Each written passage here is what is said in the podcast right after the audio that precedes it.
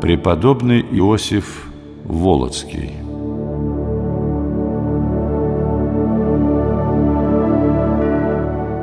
Царствование Ивана III во второй половине 15 столетия ознаменовало окончательное падение монгольского ига и активное собирание русских земель вокруг Москвы. После заключения Флорентийской унии и падения Константинополя Москва стала также оплотом православия, единственным православным государством в мире. Расцвет монашества на Руси в XV веке преобразил все стороны жизни русского народа и положил начало национальному возрождению. Одним из выдающихся церковных деятелей того времени был преподобный Иосиф Волоцкий. Он родился 14 ноября 1440 года в боярском роде Саниных и при крещении был назван Иваном. Род Саниных показал удивительный пример христианского подвига. Среди только ближайших родственников Ивана насчитывается 18 мужских и женских монашеских имен и лишь одно мирское. В семь лет Иван уже знал наизусть псалтырь и помогал чтецам в храме. В двадцать он задумал бежать из мира. Родители не противились желанию сына, и Иван уходит в монастырь.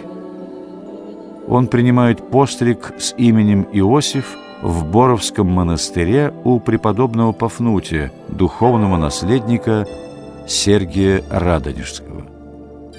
Около 20 лет Иосиф простым иноком – несет различные послушания в Боровской обители. Умирая, Пафнутий назначает Иосифа своим преемником, и монастырское братье утверждает его выбор.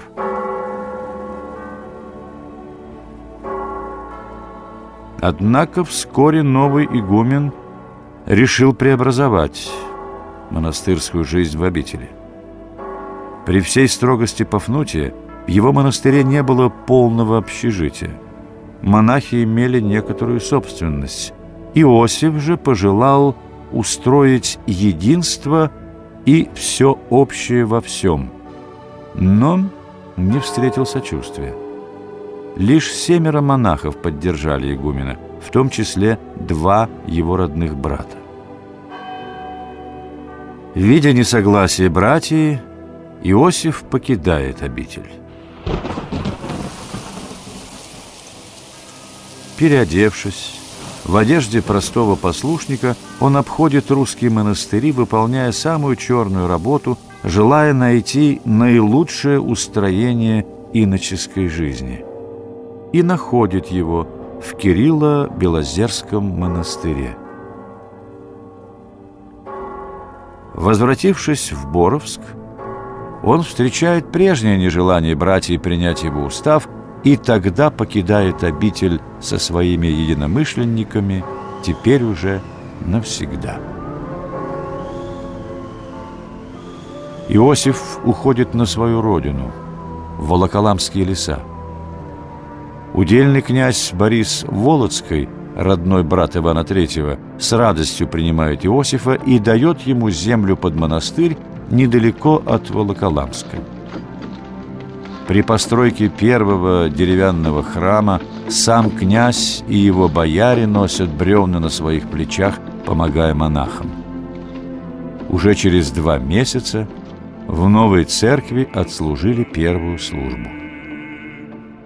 Иосиф вводит строгий общежительный устав, которому была подчинена вся жизнь иноков и в хождении, и в словах, и в делах. Основой монастырского устава было полное нестяжание, отсечение своей воли и непрестанный труд.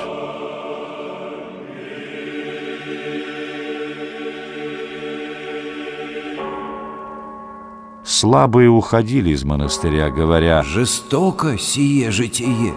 Кто в нынешнее время сможет такое вынести?» И все же число иноков в Иосифовой обители в короткое время увеличилось до ста человек, среди которых немалую часть составляли бояре. Деятельность и влияние преподобного Иосифа не ограничивались монастырем. Во время голода он ежедневно кормил более 700 окрестных крестьян за счет запасов монастыря. Услышав ропот братьев, «Нас переморит, а их не прокормит». Иосиф уговаривает их потерпеть ради ближних. Не только голод пробуждает благотворительную деятельность Иосифа. Он построил при монастыре больницу, приют для детей-сирот, богадельню. Его библиотека стала одной из лучших среди русских монастырских книжных собраний. Для окрестного населения монастырь являлся источником хозяйственной помощи. Пропадет ли у крестьянина коса – или другое орудие? Украдут ли лошадь или корову?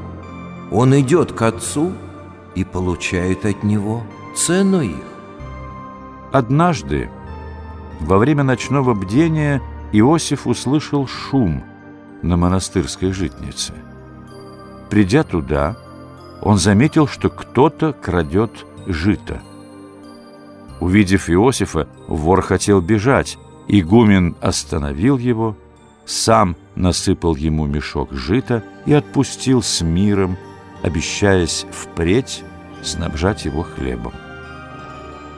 Так, благодаря Иосифу и его монастырю, отмечает летописец, расцвела вся страна Володская. Основой общественного служения Иосифа являлась его христианская забота о человеческой душе, которой весь мир не стоит. Горячий патриот русской земли и ее святынь, Иосиф содействовал тому, чтобы московский князь осознавал себя православным царем. Он более чем кто-либо наложил отпечаток на стиль двухвекового московского царства и московской религиозности. Иосиф воспитал целую школу знаменитых иноков. Его постриженники занимали важнейшие архиерейские кафедры русской церкви.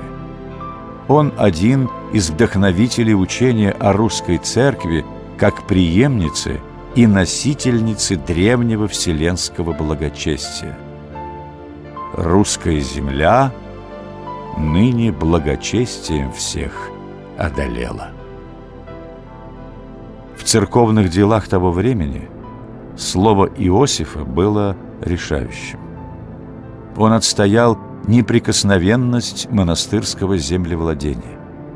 В течение 30 лет он боролся против появившейся на Руси новгородской ереси, пытавшейся исказить основы православия.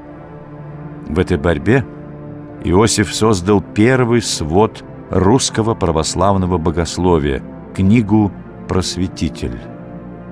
Он лично убедил Ивана III, склонного применять мягкие меры к еретикам, не верить их покаянию.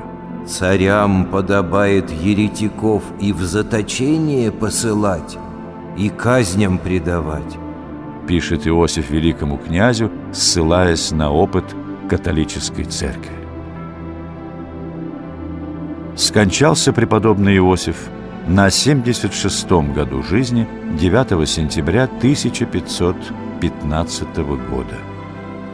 Его обитель на Волоколамской земле прославилась как один из крупнейших духовно-культурных центров России.